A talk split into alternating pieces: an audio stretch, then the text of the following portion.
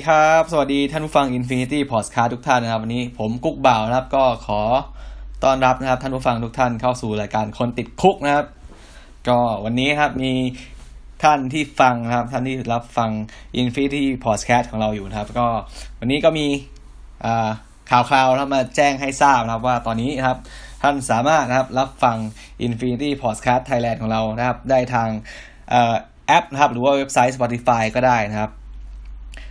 โดยครับเข้าไปเสิร์ชเสิร์ชว่าอ่า Infinity Podcast นะครับ ถ้าเพิ่มคำว่า Thailand เข้าไปหน่อยก็จะเจอได้ง่ายขึ้นนะครับ เพราะว่ามันถ้าเสิร์ชแค่ว่า Infinity Podcast ก็จะมีเยอะมากเลยครับ แล้วก็ให้ถ้าอยากจะหาเจอเร็วก็ให้ใส่ว่า Infinity Podcast Thailand นะครับ ก็จะขึ้นนะครับจะขึ้นทางช anel ทางช่องของเรานะครับ สามารถเข้าไปไลค์นะครับ แล้วก็เข้าไปรับฟังกันได้ผ่านทาง Spotify นะครับ นอกจากนั้นก็มีช่องทาง SoundCloud มีแอป Podcast นะครับ แล้วก็ที่ไหนอีกนะครับน่าจะประมาณนี้นะครับ ถ้ามีถ้ามีเพิ่มเติมเดี๋ยวผมจะไปอัปเดตจะมาอัปเดตให้ฟังอีกครั้งครับ โอเคนะครับสำหรับวันนี้นะครับ คนติดคุกนะครับ คนติดคุก EP นี้นะครับ ก็จะเป็นเรื่องเกี่ยวกับการอ่าอะไรนะ การเขาเรียกว่าเทคนิคนะครับ เทคนิคการทำอาหารให้อร่อยขึ้นนะครับ เทคนิคหรือว่าเคล็ดลับในการทำอาหารให้อร่อยขึ้น โดยครับโดยอาศัยความรู้นะครับทางด้านวิทยาศาสตร์นะครับ แล้วก็จะอธิบายหลายเรื่องนะครับว่าทำไมนะครับ การทำอย่างนี้อย่างนี้ครับ แล้วมันมีผลอย่างนี้เป็นเพราะอะไรนะครับ ไม่ใช่แค่ว่าเออเออบอกแค่ว่าทำนี้ข้าวจะเป็นอย่างนี้ อย่างนี้อย่างนี้ครับ แต่เราจะอธิบายด้วยว่าครับ มันเป็นเพราะอะไรมันถึงมีผลอย่างนี้อย่างนี้นะครับ โอเคนะครับ ก็ก่อนที่จะมาเข้าเรื่องนะครับ ก็จะมา อัปเดตข่าวๆให้ฟังกันก่อนนะครับ ก็จำได้ไหมครับ มันจะมี EP หนึ่งนะครับ จะมีอยู่ EP หนึ่งที่ผมนะครับ เชิญแขกรับเชิญเป็นชื่อเชฟท็อปใช่ไหมเชฟท็อปตอนคนติด Cook EP กุ๊กกุ๊กกุ๊กนะครับ กุ๊กกุ๊กก็เป็นก็เป็นเชิญคนในวัดวงการทำอาหารสองคนมานั่งคุยกันนะเชฟท็อปก็เป็นเพื่อนของผมเองนะตั้งแต่เรียนตั้งแต่เรียนมปลายแล้วนะครับ ก็ตอนนี้ก็ยังเป็นกลุ่มเพื่อนสนิทกันอยู่นะครับ ล่าสุดก็ ตอนที่ตอนที่เชฟท็อปขึ้นมานะขึ้นมากรุงเทพนะครับ ผมก็นัดกันไปกินข้าวครับเป็นเรื่องปกติใช่ไหมก็ไปลองชิมร้านนู้นร้านนี้นะครับ ก็เอ่อท็อปเนี่ยก็เป็นคนที่ค่อนข้างจะตัวใหญ่นะครับ ถ้าถ้าถ้าอธิบายรูปร่างแล้วก็ตัวใหญ่ตัวใหญ่ผมเยอะเลยครับตัวสูงตัวใหญ่นะครับ แล้วก็กินข้าวเยอะครับ กินข้าวเยอะเหมือนผมก็คือสองคนนี้ก็กินเวลาไปกินข้าวที่ไหนกันนะถ้าเป็นที่ก็เป็นบุฟเฟ่นี่แบบโอ้โห กินถล่มทลายมากครับเพราะนั้นเราก็ เวลาขึ้นมาเจอกันเราก็จะนัดเพื่อนนะไปทานข้าวกันนะครับ ก็ใส่กันเต็มที่เลยนะไม่ยั้งนะครับ แต่ว่าก็มีก็มีข่าวข่าวมาอัปเดตก็คือว่าวันนั้นก็ไลน์ในกลุ่มนะครับ กลุ่มไลน์ของเพื่อนนะครับ ก็เด้งขึ้นมาแล้วบอกว่าเชฟท็อปนะครับเชฟท็อปว่า เนี่ย ตอนนี้ admit อยู่โรงพยาบาลนะครับอ้าวเพื่อนก็ตกใจเนี่ยแล้วเป็นไรใช่ไหมปรากฏว่าใครมีอาการนะครับมีอาการวิงเวียนศีรษะใช่ไหมแล้วก็กินข้าวแล้วก็มีอาการวิงเวียนศีรษะใช่ไหมก็เลยไปแอดมิดโรงพยาบาลนะครับคือไปโรงพยาบาลโรงพยาบาลเอกชนแหละนะครับ แล้วก็หมอก็จับแอดมิดเลยนะครับ ก็ตรวจดูปรากฏว่าเป็นกดไหลย้อนครับ เป็นโรคกดไหลย้อนนะครับ เป็นโรคกดไหลย้อนก็คืออาการที่ที่อธิบายให้ฟังคือประมาณว่าอ่ายังไงนะทานอาหารแล้วก็มันเหมือนจะไม่ค่อยย่อยนะครับ ย่อยยากแล้วก็แสบมีการแสบ แสบช่วงอกนะครับ แสบช่วงอก แล้วก็วิงเวียนศีรษะบางครั้งก็จะอาเจียนอะไรเงี้ยครับ ก็ดูอาการเป็นค่อนข้างหนักอยู่เหมือนกันแล้วผมก็แซว ผมก็เลยไปแซวว่าโอ้โห จบแล้วครับ ชีวิตการเป็นมนุษย์สายแข็งครับ สายแข็งในการกินนะครับ ของเชฟท็อปก็จบลงไปแล้วครับ ผมก็เพื่อนๆก็แซวกันเล็กน้อยนะว่าเออ ก็สรุปว่าหลังจากนี้นะครับก็คงต้องปรับเปลี่ยนครับ ปรับเปลี่ยนปรับปรุงนะครับอ่าเขาเรียกว่าไง วิธีการดำรงชีวิตนะครับ วิธีการกินวิธีการดำรงชีวิตนะครับ ก็ตอนนี้ก็เห็นว่าต้องอะไรนะปรับปรับเปลี่ยนนะครับ การกินนะครับ แล้วก็ต้องลดน้ำหนักด้วยอะไรด้วย ก็เท่าที่หาข้อมูลมาก็คนที่เป็นโรคกรดไหลย้อนเนี่ยครับ มันเกิดจากมันเกิดจากสาเหตุมันเกิดจากกรดที่อยู่ในกระเพาะอาหารเนี่ยมันมันออกมาจากกระเพาะอาหารขึ้นมาทางขึ้นย้อนขึ้นมาย้อนขึ้นมาตรงตรงทางเดิน ทางหลอดอาหารอะไรพวกนี้ครับก็เลยทำให้เกิดอาการแบบแสบนะครับ เพราะว่ากดมันกัดไงกรดที่อยู่ในกระเพาะอาหารมันมันกัดพวกหลอดอาหารอะไรพวกนี้นะครับ สาเหตุมันก็มีมาจากหลายอย่างครับ อย่างแรกคือถ้าเป็นคนที่สูงอายุนะครับ คนที่สูงอายุก็มีอาการได้ก็คือ เนื่องจากหูรูดกระเพาะอาหารเนี่ยมันมันไม่แข็งแรงแล้วมันมันเริ่มจะไม่แข็งแรงแล้วมันทำให้กรดที่อยู่ในกระเพาะอาหารเนี่ยมันมันสามารถเล็ดลอดนะครับไหลย้อนขึ้นมา ในหลอดอาหารก็เลยทำให้เกิดอาการแสบร้อนนะครับ แสบร้อนในซวงอกนะครับ แสบร้อนในทางเดินอาหารนะครับ มีกลิ่นเอ่อมีกลิ่นเลอเปรี้ยวอะไรเงี้ยครับ เพราะว่าเพราะว่ามันมีกรดในในในทางเดินอาหารไงเวลามีเลอก็จะมีกลิ่นเปรี้ยวอะไรเงี้ยแล้วก็แสบคอทานอะไรก็ทานไม่ค่อยได้ เพราะว่ามันจะรู้สึกว่าเอ่อมันรู้สึกจะอาเจียนอะไรประมาณนี้นะครับนอกเหนือจากแล้วก็อีกอย่างหนึ่งนอกจากอายุนะครับ นอกจากอายุแล้วครับเสื่อมสภาพไอ นอกจากการเสื่อมเสื่อมสภาพไปตามการเวลาของร่างกายแล้วก็จะมีความอ้วนนะครับ อันนี้ก็ความอ้วนก็คือ พอคนอ้วนเนี่ยครับ ก็จะมีไขมันในช่องท้องเยอะใช่ไหมมันทำให้ความดันในในช่องท้องเนี่ย เยอะขึ้นนะเพราะว่าไขมันเนี่ยมันมันดันมันดันอวัยวะภายในครับ ดันกระเพาะดันพวกอวัยวะพวกไส้ในพวกนี้นะครับจริงมันก็เลยทำให้ความดันในช่องท้องเนี่ยสูงนะพอความดันในช่องท้องสูงเนี่ย มันก็เลย มีส่งผลนะทำให้กระเพาะอาหารเนี่ยถูกบีบนะครับ ก็เลยทำให้กรดที่อยู่ในกระเพาะอาหารเนี่ยสามารถเล็ดลอดไหลย้อนขึ้นมาได้ทำให้เกิดอาการนะครับ นอกจากนั้นก็ทั่วไปอย่างเช่น ความเครียดนะครับ พอมีความเครียดก็จะมีความดันนะครับเขาเรียกว่าเครียดลงกระเพาะอะไรประมาณนี้ครับ ก็จะมีความดันในกระเพาะอาหารสูงขึ้นนะครับ แล้วก็ร่างกายเนี่ย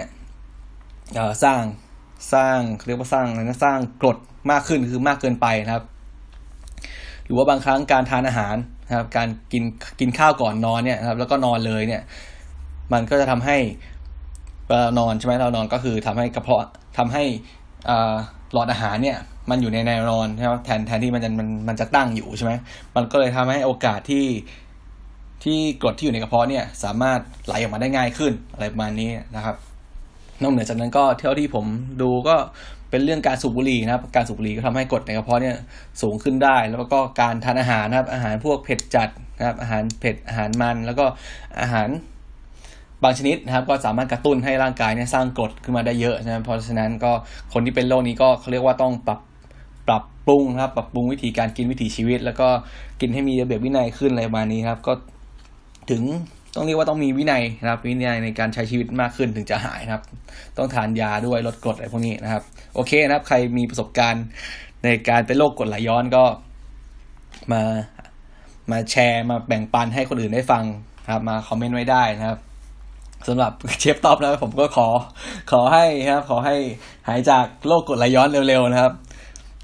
โอเคครับมาเข้าสู่มาเข้าเรื่องของเรากันเลยนะครับ วันนี้ก็จะเป็นเรื่องเกี่ยวกับ วิธีนะครับเทคนิคการทำอาหารนะครับให้ดีขึ้นให้อร่อยขึ้นนะครับ โดยหลักการทางด้านวิทยาศาสตร์ครับ ฟังดูว่ามันฟังดูว่ามัน geek ไปนะมันดูฟังดูมันเนิร์ดยังไงไม่รู้นะโอเคเดี๋ยวผมจะเล่าให้ฟังครับอย่างแรกเลยครับ พอคุยกันนะเรื่องนี้พอคุยกันเชฟท็อปก็บอกว่าเออเขาก็ต้องกินอาหารที่มันอะไรนะเขาเรียกว่าลดไขมันลงนะครับ ลดการใช้ไขลดการใช้น้ำมันนะครับ กินสัตว์ กินเนื้อสัตว์ที่มีมันน้อยลงอะไรประมาณนี้นะครับ แล้วก็เขาก็ถ่ายรูปส่งให้ผมดูว่าเป็นถักกินข้าวนะครับทานข้าวเป็นผัดผักนะครับ ผัดผักแต่ว่าผัดกับน้ำนะมันคือไม่ใช้น้ำมันแต่ว่าใช้น้ำแทนผมก็ ผมก็ผมก็ดูแล้วผมก็ดูดูรูปผมก็บอกว่า เอ้ย ถ้าเป็นเงี้ยแถวบ้านผมเรียกผัดผักแล้วเรียกผมเรียกว่าผักต้มครับ ก็คือก็ก็ทางด้านองศาในระดับหนึ่งนะเพราะว่าแล้วเพราะว่าน้ำมันเนี่ยมันทำให้อาหารเนี่ย มีรสชาติดีขึ้นเพราะว่าอะไรครับ บางครั้งเนี่ยเราเราจะสังเกตได้ว่าเออบางคนบอกว่าทำอาหารนะครับ โดยไม่ใช้น้ำมันก็อร่อยเท่ากันนะครับ อันนี้จริงไหมคือมันก็จริงส่วนหนึ่งครับ ขึ้นอยู่กับขึ้นอยู่กับประเภทอาหาร ขึ้นอยู่กับฝีมือคนทำขึ้นอยู่กับหลายๆอย่างนะครับ แต่ว่ามันก็มีอยู่บางปัจจัยครับมันจะบางปัจจัยที่ทำให้การใช้น้ำมันเนี่ยนะครับทำให้อาหารอร่อยกว่าเพราะอะไรนะครับ ก็คือนะครับ มันจะมีอยู่ปฏิกิริยาอย่างหนึ่งเขาเรียกว่า Maillard reaction นะครับ Maillard reaction ก็คือเป็นปฏิกิริยาที่เกิดขึ้นเกิดขึ้นจากโปรตีนนะครับ โปรตีนในอาหารนะครับกับกับน้ำตาลเนี่ยทำปฏิทำปฏิกิริยากันนะครับทำให้อาหารเนี่ยมีสีน้ำตาลนะครับ โดยที่มีความร้อนเนี่ยเป็นตัวเร่งปฏิกิริยานะครับ ถ้าจะให้ยกตัวอย่างเวลาเอ็กชันคืออะไรนะครับ ก็คืออการคั่วเมล็ดกาแฟนะครับ การคั่วเมล็ดกาแฟ คือเมล็ดกาแฟที่เราเห็นเนี่ยก่อนที่มันคั่วมันจะเป็นเมล็ดสีขาวใช่ไหมครับ ถ้าใครไม่เคยไม่เคยก็ลอง search Google ดูก็ได้นะครับจะมี search รูป coffee bean นะครับ ก็จะขึ้นเป็นรูปเมล็ดกาแฟมาที่ยังไม่คั่วจะเป็นสีออกขาวๆนวลๆเหลืองๆประมาณนี้นะพอคั่วแล้วพอคั่วเนี่ยมันก็จะมีสีเข้มขึ้นเข้มขึ้นเข้มขึ้นตามตามตามความเข้มของเราที่เราต้องการนะครับ อันนี้ก็คือเป็นคือมันไม่ได้ไหม้นะ ต้องเข้าใจก่อนว่ามันมันไม่ได้ไหม้แต่มันเป็นปฏิกิริยานะครับ ที่เกิดสีเกิดสีเพิ่มขึ้นนะครับ เกิดจากการโปรตีนบางส่วนนะโปรตีนที่ที่อยู่ในอาหารนะครับ แล้วก็น้ำตาลน้ำตาลบางส่วนที่อยู่ในในอาหารเนี่ยมันทำปฏิกิริยากันแล้วก็มีความร้อนนะครับ เพิ่มเข้ามาครับเร่งปฏิกิริยามันเร็วขึ้นนะครับ โดยโดยของพวกเนี้ยครับถ้าไม่มีความร้อนเนี่ยมันก็เกิดขึ้นเองละตามธรรมชาตินะครับ แต่ว่าการมีความร้อนเข้าไปเนี่ยจะยิ่งเร่งให้มันเกิดได้เร็วขึ้นนะครับนอกเหนือจากการเมล็ดกาแฟแล้วมีอะไรอีกมีสเต็กนะครับสเต็กสเต็กหรือว่าพวกอของทอดก็ได้นะครับดูง่ายๆก็คือ ของทอดที่เราทอนทอดที่อุณหภูมิสูงอะนะครับ อย่างเช่นไก่ทอดไงไก่ทอด เนื้อสเต็กนะครับ หมูทอดพวกนี้เราสังเกตเคยสังเกตผิวไหมว่าผิวเนี่ย ถ้าเกิดเราใช้ความร้อนสูงๆนะครับ ผิวของผิวของอาหารที่เอาไปทอดนะครับ หรือว่าเอาไป sear เนี่ยครับ เอาไปผัดที่ความร้อนสูงเนี่ย มันจะเกิดผิวสีน้ำตาลขึ้นมาครับ เป็นเกิดผิวสีน้ำตาลแล้วก็จะเกิดผิวกรอบๆขึ้นมาครับ ไอผิวกรอบเนี่ยก็คือไม่ไม่พูดถึงนะแต่ว่าจะพูดถึงสีที่มันเกิดขึ้นมา มันเกิดจากนี่แหละ เกิดจากปฏิกิริยาเมลาเรชันครับเมลาเรชันมันก็คือ มันทำให้อาหารเนี่ยครับมีกลิ่นนะครับ มีกลิ่นที่เพิ่มขึ้นมา แล้วมีรสชาติที่เพิ่มขึ้นมาครับ ซึ่งกลิ่นกับรสที่เพิ่มขึ้นมาเนี่ย สามารถทำให้อาหารเนี่ยรสชาติดีขึ้น หรือว่าแย่ลงก็ได้นะครับ คือเป็นเป็นในทางพึงประสงค์ก็ไม่พึงประสงค์ครับถ้าอย่างตัวอย่าง อ่ออย่างที่ยกตัวอย่างไปแล้วคือมีเมล็ดกาแฟใช่ไหมมีสเต็กใช่ไหมมีอะไรอีกที่เด่นๆ มีมอลนะครับมอลบางคนสงสัยว่ามอลคืออะไรนะครับเอ่อมอลที่อยู่ในอาหารเนี่ย ถ้าเกิดเราเรานึกภาพไม่ออกครับ ให้นึกภาพเครื่องดื่ม เครื่องดื่มที่เป็นโกโก้รสมอลต์นะครับ คือมอลต์เนี่ยจะมีกลิ่นกลิ่นเฉพาะนะมีกลิ่นเฉพาะของมัน มีกลิ่นมีรสเฉพาะของมันที่แบบ ถ้าคนที่ชอบทานมอลต์แล้วก็จะชอบไปเลยนะ อย่างเช่นพวกไมโลโอวัลตินนะครับไมโลโอวัลตินหรือว่าพวกเอ่อ Horlicks นะครับ Horlicks ก็คือเป็นเป็นเป็นเครื่องดื่มมอลต์นะครับ จะเป็นเป็นคล้ายๆอะไรนะ อืม เป็นคล้ายๆนมอะนมมีกลิ่นมอสประมาณนี้ครับ หรือว่าเอ่อนมกระป๋องตาหมีกลิ่นมออะไรพวกนี้มันจะมีกลิ่นกลิ่นของมันครับเอ่อการทำข้าวมอเนี่ยทำยังไง ก็คือเอาข้าวบาเล่นะไปเพาะนะไปเพาะ ไปเพราะมีรากงอกมานะครับ เขาจะเรียกว่าเขาจะเรียกว่าอะไรนะเจอมิเจอมิเนตนะครับเจอมิเนตก็คือเป็นเป็นข้าวที่ข้าวที่มีการเอ่อเริ่มเริ่มงอกรากขึ้นมาแล้วนิดนึงครับหลังจากนั้นเขาจะเอาเอาข้าวตัวนี้นะครับ ไปไปอบนะครับ ไปอบหรือว่าไปผ่านความร้อนสูงๆนะเพื่อทำให้ข้าวเนี่ยหยุดหยุดการเจริญเติบโตนะครับ แล้วก็มันจะทำให้มันทำให้ข้าวเนี่ยมีกลิ่นพิเศษขึ้นมา มีกลิ่นมีรสชาติพิเศษขึ้นมา คือเป็นกลิ่นเฉพาะตัวของมอลต์นะครับ ไอ้กลิ่นกลิ่นและรสเฉพาะกลิ่นและรสเฉพาะตัวของมอลต์เนี่ยก็เกิดจากไอ้ Maillard reaction นี่ก็คือมีโปรตีนที่อยู่ในข้าวใช่ไหมโปรตีนกับน้ำตาลที่อยู่ในในข้าวมอลต์เนี่ยเกิดเกิดการโดนความร้อนจากการอบนะครับ หรือว่าการเป่าลมร้อนครับ มันก็เลยมีกลิ่นมีรสเฉพาะขึ้นมาครับ ถ้าใครชอบมอลต์ชอบมาก ผมก็ชอบทานกันนะทานมอลต์พวกเครื่องดื่มรสโกโก้มอลต์ช็อกโกแลตมอลต์อะไรพวกนี้นะครับ แล้วก็มีเกาลัดนะครับ เกาลัดก็เหมือนกัน เกาลัดเอาไปคั่วนะครับ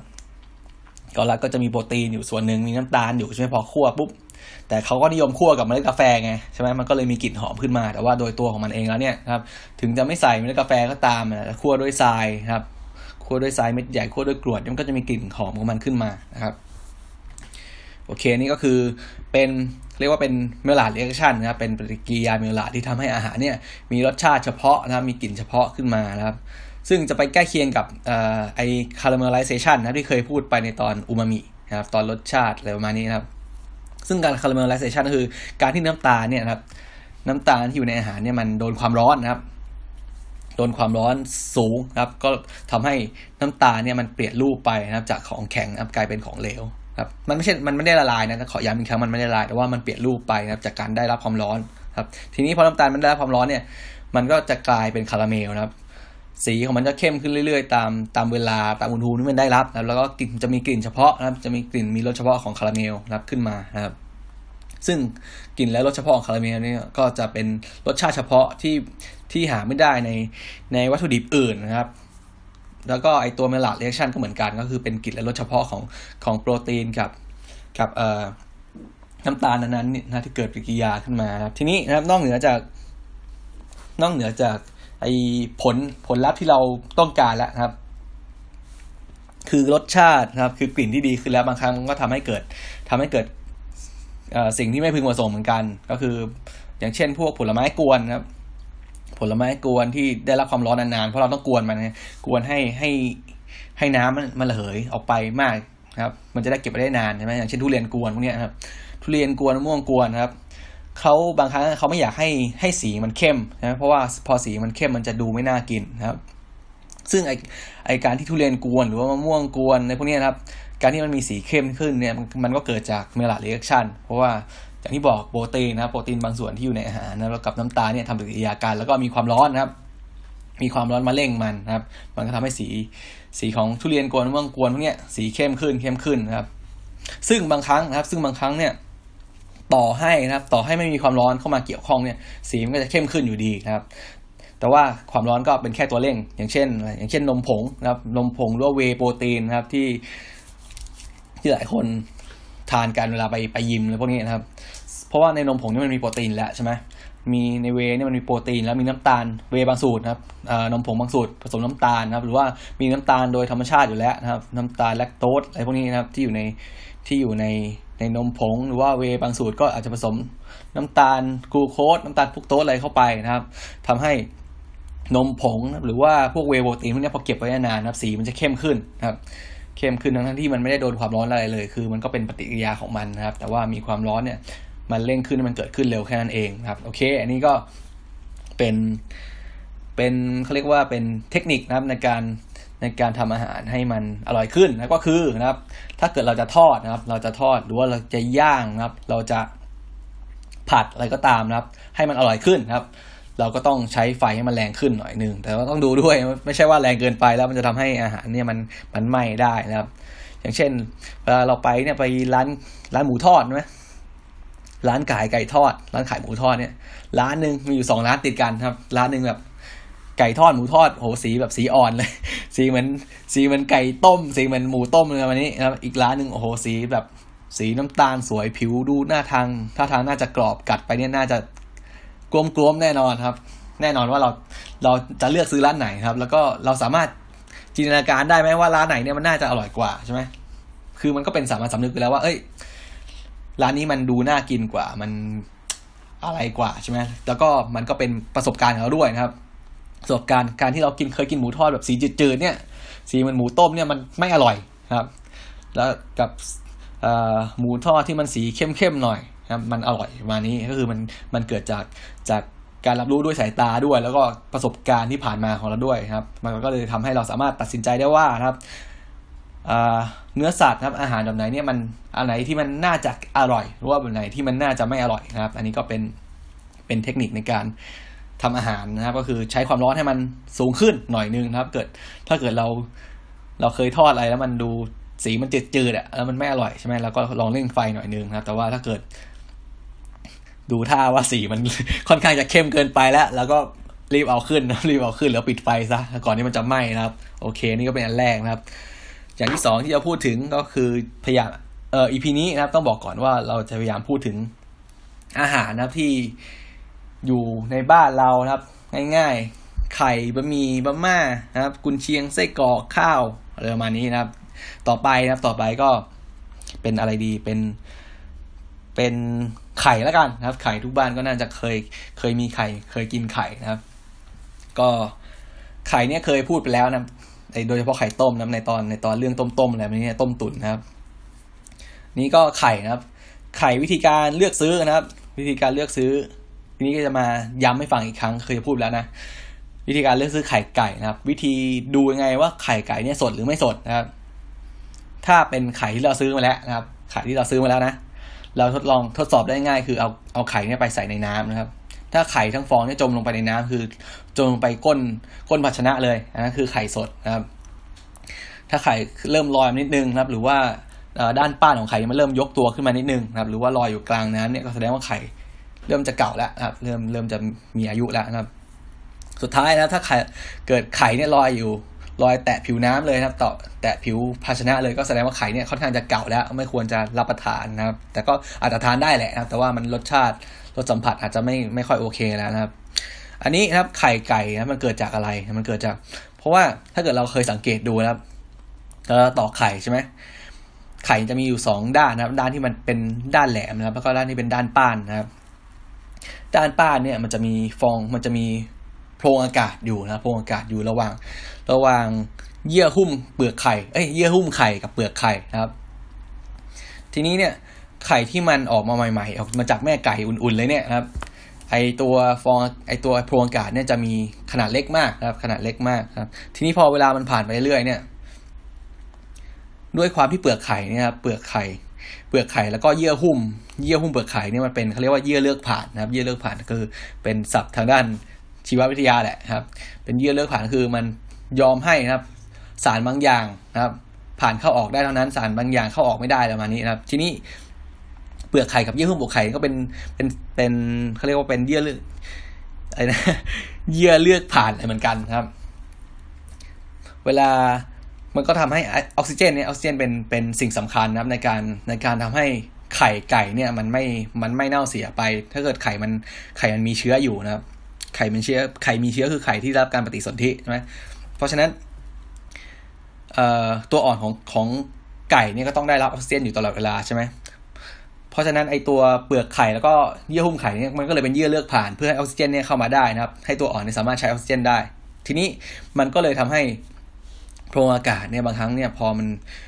มันเกิดการระเหยได้ไงใช่ไหมมันก็เลยเกิดการระเหยของของความชื้นที่อยู่ในไข่ไก่นะครับ มันก็เลยทำให้โพรงอากาศเนี่ยไข่พอปล่อยทิ้งไว้นานนะครับ ก็เลยทำให้โพรงอากาศที่อยู่ในไข่ไก่เนี่ยขยายขนาดขึ้นขยายขนาดขึ้นเรื่อยๆนะครับตามอายุการเก็บของมันนะครับ ยิ่งไข่เก่าเท่าไหร่นะครับโพรงอากาศก็จะยิ่งขยายมากเท่านั้นนะครับ เพราะฉะนั้นนะครับไข่ไข่ใหม่เนี่ยโพรงอากาศยังเล็กอยู่ใช่ไหมพอเราใส่ไปในน้ำปุ๊บมันก็จะจมจมลงไปทั้งลูกนะครับ ไข่เก่าขึ้นมาหน่อยนึงครับโพรงอากาศจะเริ่มใหญ่ขึ้นมาละนะครับ ด้านป้านมันก็เลยจะพยายามลอยขึ้นมานะครับ มันพยายามตั้งขึ้นมา หรือว่าอาจจะลอยลอยอยู่นิดหน่อยนะครับ โดยที่ด้านป้านมันที่มีอากาศเนี่ยพยายามลอยขึ้นมาครับ ส่วนไข่เก่านะครับ ไข่เก่าโพรงอากาศก็จะมีขนาดใหญ่มากนะครับ ไข่ก็จะลอยขึ้นมาเลยนะครับ อันนี้ก็เป็นวิธีการดูว่าไข่ อันนี้คือวิธีการดูนะ ดูว่าไข่ไก่เนี่ยสดหรือว่าเก่าแค่ไหนนะครับ แต่ว่าวิธีการเลือกซื้อไม่เหมือนกันนะเพราะว่าเพราะว่าคุณคุณไม่สามารถเดินไปในร้านขายไก่ใช่ไหมแผงขายไข่ไก่ครับ ไม่สามารถเดินเข้าไปในห้างถือแก้วใบหนึ่งครับ ใส่น้ำแล้วก็หยิบไข่ของเขาเนี่ยมาใส่ในแก้วได้นะครับวิธีการเลือกไข่ไก่ก็คือ ถ้าเป็นไข่ที่มีมาตรฐานหน่อยนะครับเขาก็จะมีวันที่เอาไว้นะครับ มีวันที่ระบุเอาไว้ว่าผลิตวันที่อะไรนะครับ อันนี้ก็ดูง่ายๆดูจากวันที่เลยนะครับ แต่ถ้านะครับแต่ถ้าเราไปซื้อตามตลาดนะครับ บางครั้งเนี่ยมันมันไม่มีวันที่ติดใช่ไหมมันไม่มีวันที่ติดเราไม่รู้ว่าเฮ้ยไก่ ไข่แผงนี้มันใหม่หรือเก่า เราควรจะเลือกแผงซ้ายหรือแผงขวาดีนะครับ ก็ให้ดูนะให้สังเกตนะครับ ให้สังเกตถ้าเป็นไข่ใหม่นะครับ ไข่ใหม่เนี่ยเพิ่งออกมาจากแม่ไก่ไม่นานเนี่ยเขาจะเรียกว่ามันมีนวลอยู่ว่ามีนวลก็คือมีมีคล้ายๆเป็น เป็น อของเหลวนะครับ ของเหลวที่มันเคลือบเคลือบผิวของเปลือกไข่อยู่ แล้วมันก็แห้งไปแล้วนะครับ ก็คือเป็นเป็นเขาเรียกว่าเป็นเป็นเยื่อเมื่อของของช่องของช่องที่ไข่มันออกมานะครับ มันก็จะเคลือบไข่เอาไว้นะครับทำให้ไข่ไก่เนี่ยมันมันสดนะครับ สดสดอยู่ได้นะครับ ทีนี้พอพอไข่เก่าเนี่ยไอ้นวลของไข่ไก่เนี่ยมันจะเริ่มหายไปนะครับ หายจากการขนส่งบ้างครับ หรือว่ามันระเหยไปตามการเวลาของมันนะครับ มันระเหยแห้งไปตามเวลาของมัน มันก็เลยทำให้ไข่ไก่เนี่ยเอ่อมันน้ำอยู่ในมันระเหยได้มากขึ้นนะครับ ก็คือกลายเป็นไข่เก่าไปแล้ว เพราะฉะนั้นวิธีการเลือกซื้อครับ การเลือกซื้อไข่ ถ้าเกิดมันไม่มีวันที่ระบุนะครับ เราก็ดูว่าไข่ไก่เนี่ยมันมีความเขาเรียกความแววอยู่ไหม มีความแววคล้ายๆเออรอยรอยน้ำเคลือบอยู่บางๆไหมมี ฟิล์มมีฟิล์มมันๆเคลือบอยู่บางๆไหมถ้ามีอยู่แสดงว่าโอเค เราสามารถสันนิษฐานได้ว่ามันอาจจะเป็นไข่ใหม่นะครับ อันนี้ก็คือเป็นวิธีการเลือกนะเวลาเลือกซื้อไข่ไก่นะครับหรือว่าไข่เป็ดก็ตามนะครับ ทีนี้ถามว่าไข่ไก่จะเป็นไหมต้อง ต้องเป็นไข่ไก่ที่อยู่ในแช่เย็นนะครับ ต้องเป็นไข่ไก่ที่อยู่ในในไข่ไก่ที่อยู่ในตู้แช่กับไข่ไก่ที่อยู่ในแผงธรรมดาอุณหภูมิห้องนี่ควรจะซื้อไข่ไก่แบบไหน ก็ แน่นอนครับควรจะซื้อไข่ไก่ที่อยู่ในในตู้แช่นะถ้ามีถ้าเลือกได้ถ้าราคาไม่ต่างกันมากถ้าราคามันไม่ใช่ปัจจัยสำคัญนะครับ เราก็เลือกไข่ไก่ที่อยู่ในตู้แช่หรือว่าตู้แช่เย็นนะครับ มันก็จะสดได้นานกว่านะครับ อันนี้ก็เป็นวิธีการเลือกซื้อนะครับ โอเค ทีนี้เข้าเรื่องกันต่อนะครับ ไข่ต้มนะครับ ถามว่าไข่ต้มต้มไข่ยังไงไม่ให้แตกนะครับ อันนี้ผมไม่แน่ใจว่าผมเคยบอกไว้แล้วอย่างนะครับ ก็คือทำไมครับทำไมต้มไข่แล้วมันถึงแตก ก็คือว่า ไข่ไก่เนี่ยพอเราใส่ไปในในในน้ำเดือดใช่ไหมตัวไข่ขาวเนี่ยตัวตัวเนื้อเนื้อไข่ข้างในเนี่ย มันพอโดนความร้อนมันก็พยายามจะขยายขนาดของมันนะเพราะว่ามันโดนความร้อนไงมันก็ยิ่งขยายขนาดใช่ไหมเปลือกไข่เนี่ยมันขยายไม่ได้แล้วมันมีมันมีไซส์ของมันคงที่แล้วใช่ไหมทีนี้พอไข่ขาวข้างในมันเริ่มขยายขนาดปุ๊บมันก็จะไปดันให้เปลือกไข่เนี่ยแตกนะครับ แล้วก็ไข่มันก็จะ กระจาย กระจายไปเต็มภาชนะของเราเลยนะครับ ใครเคยต้มไข่แล้วไข่แตกเนี่ยแล้วแล้วยิ่งแบบไอ้ภาชนะที่เราต้มเนี่ยไม่ใช่ไม่ใช่ภาชนะนอนสติ๊กนะโอ้โหเป็นอะไรที่แบบล้างยากมากผมเคยต้มไข่แบบ ต้มไข่ที่ใช้ภาชนะที่มันติดกระทะง่ายๆอย่างเช่น ติดภาชนะง่ายๆอย่างเช่นอลูมิเนียมเนี่ยหม้ออลูมิเนียมโอ้โหหม้ออลูมิเนียมเวลามันมันเลอะมันเลอะไอไข่ไข่ไก่ที่มันแตกเนี่ยโอ้โหมันล้างยากมากมันเป็นคราบแบบแข็งๆอะ ต้องขัดกันสักพักเนื้อกว่ามันจะออกนะครับเพราะฉะนั้นนะครับวิธีการต้มไข่ครับ ต้มไข่ไม่ให้แตกทำไงก็คือหนึ่งคือครับหนึ่งตั้งไข่ไว้ถ้าเอาถ้าเราออกมาจากตู้เย็นนะครับ ก็ตั้งไข่ไว้ที่อุณหภูมิห้องก่อนนะครับ ตั้งไข่ไว้ที่อุณหภูมิอุณหภูมิห้องก่อนให้มันให้มันคลายเย็นก่อนนะครับ แล้วค่อยเอาไปลงไปต้มนะครับ ก็จะช่วยได้ระดับหนึ่งสองครับเอ่ออันนี้ก็เป็นเป็น เคล็ดเป็นเคล็ดลับนะเป็นเทคนิคนะครับ ก็คือผมไปเจอ ผมไปเจอมาจาก ไปเจอมาจากอ่าอินเทอร์เน็ตนะครับก็คือผมสังเกตว่าเฮ้ยมันมีคนหนึ่งเขาเป็นเขาเป็นเจ้าของร้านราเมงครับ แล้วก็พวกคนที่ขายราเมงนี่เขาต้องต้องต้มไข่เยอะมาก เพราะว่ามันเป็นท็อปปิ้งอย่างหนึ่งครับมันเป็นเป็นเป็นเครื่องเป็นเครื่องที่เรียกว่าท็อปปิ้งอย่างหนึ่งในในพวกราเมงที่เขานิยมใส่กันคือเป็นไข่ต้มใช่ไหมเขาต้องต้มไข่เยอะมากต่อวันใช่ไหมเขาก็ผมก็สังเกตก่อนเขาเอาไข่ไปต้มเนี่ยนะครับ เขาใช้อะไรไม่รู้จิ้มจิ้มอะจิ้มจิ้มจิ้มจิ้มจิ้มจิ้มไข่ทุกฟองนะเอาไปต้มอ๋อผมก็สังเกตว่ามันเป็น มันเป็นที่จิ้มไข่นะเป็นที่จิ้มไข่ที่ญี่ปุ่นเขาจะเขาจะมีขายในไอ้ร้าน ไอ้ร้านร้อยเยนนะครับ มันจะเป็นมันจะเป็นคล้ายๆ ตัวปั๊มครับ ตัวปั๊มพอเรากดลงไปปุ๊บมันก็จะมีเข็มนะครับ เข็มสั้นๆ นะครับ จิ้มมาปุ๊บนะครับ มันก็จะเจาะระหว่างโพรงโพรงอากาศด้านป้านนะครับ ด้านป้านของไข่ที่มีโพรงอากาศอยู่ใช่ไหม จอกเปลือกไข่นะครับ ให้ทะลุนะครับ ให้ทะลุก็คือพรงอากาศนี่สามารถ สามารถ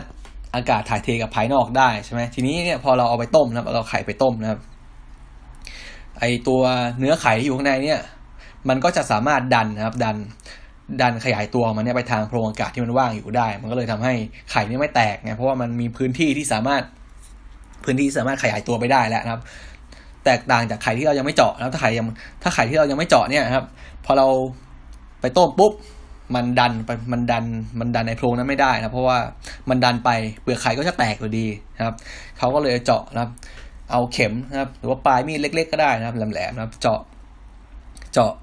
ด้านป้านนะครับ ตรงที่มีโพรงอากาศครับให้มันทะลุนะครับ แต่ไม่ต้องแต่อย่าทะลุไปถึงเนื้อไข่ขาวนะครับ ถ้าทะลุไปถึงเนื้อไข่ขาวแน่นอนต้มมามันก็จะรั่วครับก็จะแตกเต็มหม้อเราแน่นอนนะครับ นี่ก็เป็นเทคนิคนะครับ ซึ่งผมใช้วิธีนี้นะครับ ผมต้มไข่มาแทบจะร้อยเปอร์เซ็นเลย คือมันไม่แตกเลยครับ สามารถเอาไปใช้ได้นะครับ วิธีนี้ก็ใครต้มไข่แล้วแตกก็ เอาวิธีนี้ไปใช้รับรองว่าไข่จะไม่แตกครับ ทีนี้ถามว่าแล้วที่เขาบอกว่าใส่ใส่เกลือนะครับ ใส่เกลือลงไปในน้ำนะครับ ที่เราจะต้มหรือว่าใส่น้ำส้มสายชูไปในน้ำที่เราจะต้มเนี่ยช่วยให้ไข่ไม่แตกจริงไหมนะครับ อันนี้คือไม่จริงนะครับ การใส่การใส่เกลือว่าใส่น้ำส้มสายชูเนี่ยนะครับ มันช่วยให้ไข่ที่แตกแล้วเนี่ยไม่กระจายมากเกินไปนะครับ ก็คือว่าโปรตีนที่อยู่ในเนื้อไข่นะครับ โปรตีนที่อยู่ในไข่ขาวเนี่ย พอมันแตกมาปุ๊บนะครับ มันเจอกับเกลือนะครับ เกลือที่อยู่ในน้ำหรือว่ามันเจอกับน้ำส้มนะครับกรดครับเจอกรดที่อยู่ในน้ำต้มเนี่ยครับ มันก็จะทำให้ครับ ทั้งกรดเอ้ยทั้งกรดในน้ำส้มสายชูแล้วก็ทั้งเกลือที่อยู่ในน้ำเนี่ยครับ มันก็ทำให้ไข่ที่มัน มันปริแตกมาเนี่ยครับ มันแข็งตัวได้เร็วขึ้นครับ โปรตีนที่ที่ที่เล็ดรอดนี้มันมันแข็งตัวได้เร็วขึ้นเลยทำให้ไข่ไข่ต้มเนี่ยมันไม่กระจายมากแค่นั้นเอง แต่มันไม่ได้ช่วยให้ มันไม่ได้ช่วยให้ไข่ไม่แตกครับ แต่มันช่วยให้ไข่ที่แตกมาแล้วเนี่ย มันไม่กระจายมากเกินไปนะครับ อันนี้ก็เป็นก็เป็นคำอธิบายว่าทำไมใส่เกลือหรือว่าใส่น้ำส้มสายชูไปในน้ำต้มไข่เนี่ยทำให้ไข่ไม่แตกประมาณนี้นะครับ แล้วก็การปอกไข่นะครับ การปอกไข่เทคนิคในการปอกไข่ครับ อันนี้ก็ถ้าเป็นไข่แบบไข่ต้มแบบต้มแข็งเลยนะ ต้มแบบไข่แดงสุกเลยนะครับ ก็จะมีวิธีแนะนำก็คือชาภาชนะนะครับ ภาชนะให้ใหญ่กว่าขนาดไข่หน่อยนึงนะครับ ให้ใหญ่กว่าขนาดไข่หรือว่าถ้าเกิดเราต้มไข่ห้าฟอง เราทำทีเดียวห้าฟองก็ได้ ก็ใหญ่ภาชนะที่มันใหญ่กว่าไข่ห้าฟองนะครับ ถ้าไข่ฟองเดียวก็ใช้ถ้วยเล็กก็ได้นะครับไข่ห้าฟองก็ถ้วยใหญ่หน่อย หรือว่าใช้หม้อที่เราต้มนั่นแหละนะครับ เทน้ำออกหน่อยนึงครับ เทน้ำที่เราต้มไปออกหน่อยนึงครับ ให้เหลือไว้สักพอปริมปริมไข่เลยไข่ไม่นิดนึงอะไรมานี้นะครับ แล้วก็หาฝามาปิดหรือว่าหาภาชนะมาปิดแล้วก็เราก็เขย่านะครับ เขย่าพอประมาณเขย่าแบบปึ๊บปึ๊บปึ๊บปึ๊บอะจะเขย่าแรงเกินไป ถ้าเขย่าแรงเกินไปจะทำให้ไข่แตกนะครับ คือเขย่าแค่ให้พอเปลือกมันร้าวให้ให้ให้เรารู้สึกได้ว่าเปลือกไข่นี่มันเริ่มร้าวแล้วใช่ไหมเขย่าหน่อยนึงเขย่าเขย่าแล้วก็ปล่อยทิ้งเอาไว้นะครับ ปล่อยทิ้งไว้สักพักหนึ่งแล้วก็มาแกะมาแกะเปลือกนะครับ สามารถเราก็สามารถแกะเปลือกไข่ต้มนี้ได้ง่ายขึ้นนะครับจริงแต่ว่าถ้าเป็นถ้าเป็นไข่ต้มแบบต้มแบบมีเดียมไข่ต้มแบบยางมะตูมแบบเร็วๆเลยเนี่ย ใช้วิธีนี้ก็จะค่อนข้างเสี่ยงอยู่หน่อยนึงเพราะว่าไข่แดงกับไข่ขาวเนี่ยมันยังไม่ไม่เซตตัวแข็งเต็มที่ครับ ถ้าเกิดเรากระแทกแรงเกินไปครับ ก็ทำให้ไข่เนี่ยแตกได้แล้วก็ ต้องต้มใหม่ครับ ทีนี้ การปล่อยให้ไข่ที่มันร้าวเนี่ยครับปล่อยให้ไข่ที่มันร้าวเนี่ยปล่อยทิ้งไว้ในน้ำนะครับ ให้เยื่อหุ้มของให้เยื่อหุ้มเปลือกไข่เนี่ยมันมันมันซับน้ำไปได้มากที่สุด ให้ให้ให้มันซับน้ำเข้าไปเราจะสามารถเนี่ยปอกไข่ได้ง่าย คือให้ให้ผิวนะครับ ให้ผิวของเยื่อหุ้มเปลือกไข่ที่มันมีน้ำแทรกระหว่าง เนื้อไข่กับเยื่อหุ้มอะเราก็สามารถแกะได้ง่าย แล้วก็ถ้าเป็นให้ผมแนะนำนะก็แกะในกระมังเลยที่มีน้ำอยู่นะครับในในกระมังว่าในภาชนะเราใส่น้ำอยู่นะครับ ก็จะแกะได้ง่ายขึ้น คือแกะไข่ในน้ำเลยนะครับ ก็จะแกะได้ง่ายขึ้นนะครับ ส่วนการต้มไข่ที่ความสุกต่างๆนะครับก็จะขอขอเล่าให้ฟังซ้ำอีกทีนะครับ ถ้าเกิดไข่สุกนะครับ ไข่สุกสุกพอดีเลยนะครับ ไข่แดงสุกแข็งทุกอย่าง เรียกว่า hard boil ครับ hard boil หรือว่าไข่ well done เนี่ยก็ต้มสักถ้าเป็นน้ำเดือดนะใส่ตอนน้ำเดือด แล้วก็จับเวลานะครับ ก็จะอยู่ที่ประมาณเก้านะครับเก้าถึงสิบนาทีนะครับ ถ้าเกิดนานกว่านั้นนะครับถ้าเราเกิดปล่อยต้มไข่ไว้นานเกินไป มันก็เกิดเป็นวงแหวนนะครับ เป็นวงแหวนสีดำๆรอบไข่แดงนะครับนี่มันเกิดจากปฏิกิริยากรรมฐานนะครับกรรมฐานที่อยู่ในในไข่แดงนะครับทำปฏิกิริยาทำให้เกิดเป็นเป็นผิวของไข่แดงเนี่ยเป็นสีเขียวครับสี